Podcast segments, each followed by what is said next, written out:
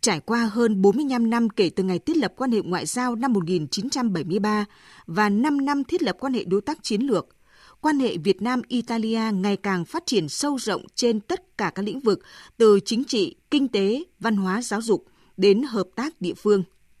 Về chính trị, hai nước thường xuyên trao đổi đoàn các cấp, đặc biệt là cấp cao.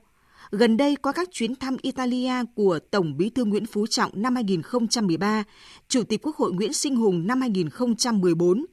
Chủ tịch nước Trần Đại Quang năm 2016, các chuyến thăm Việt Nam của Thủ tướng Matteo Renzi năm 2014, Tổng thống Sergio Mattarella năm 2015. Việt Nam và Italia còn thường xuyên trao đổi ủng hộ lẫn nhau trên các tổ chức diễn đàn đa phương như Liên Hợp Quốc, ASEM, IPU.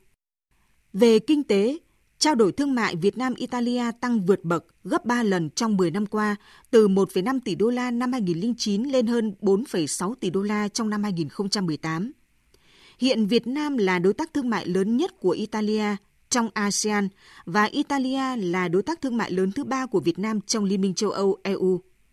Số lượng sinh viên Việt Nam du học ở Italia đang tăng nhanh và hiện đã có hơn 1.000 sinh viên theo học tại Italia. Trong hai năm trở lại đây, cũng đã có hơn 100 sinh viên Italia sang Việt Nam học tập. Năm 2018, số lượng du khách Italia đến Việt Nam lần đầu tiên đã đạt mốc 65.000 lượt khách – đây là cầu nối góp phần tăng cường hiểu biết lẫn nhau, đưa hai nước xích lại gần nhau hơn, là nhân tố thúc đẩy hợp tác Việt Nam-Italia trên các lĩnh vực khác.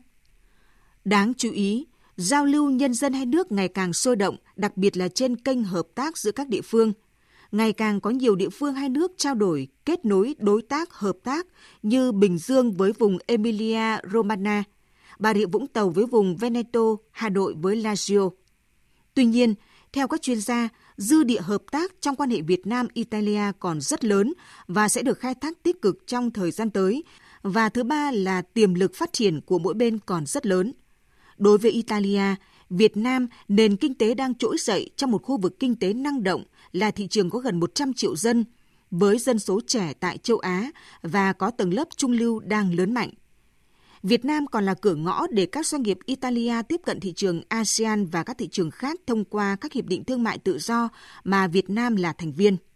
Ngược lại với quy mô hơn 60 triệu dân, Italia vừa là thành viên của G7, vừa là thị trường lớn là cửa ngõ đường biển quan trọng để đưa hàng hóa vào châu Âu. Trong chuyến thăm Việt Nam ngày hôm nay mùng 5 tháng 6 của Thủ tướng Giuseppe Conte, chuyến thăm cấp cao nhất của các nhà lãnh đạo Italia tới Việt Nam trong vòng 5 năm trở lại đây.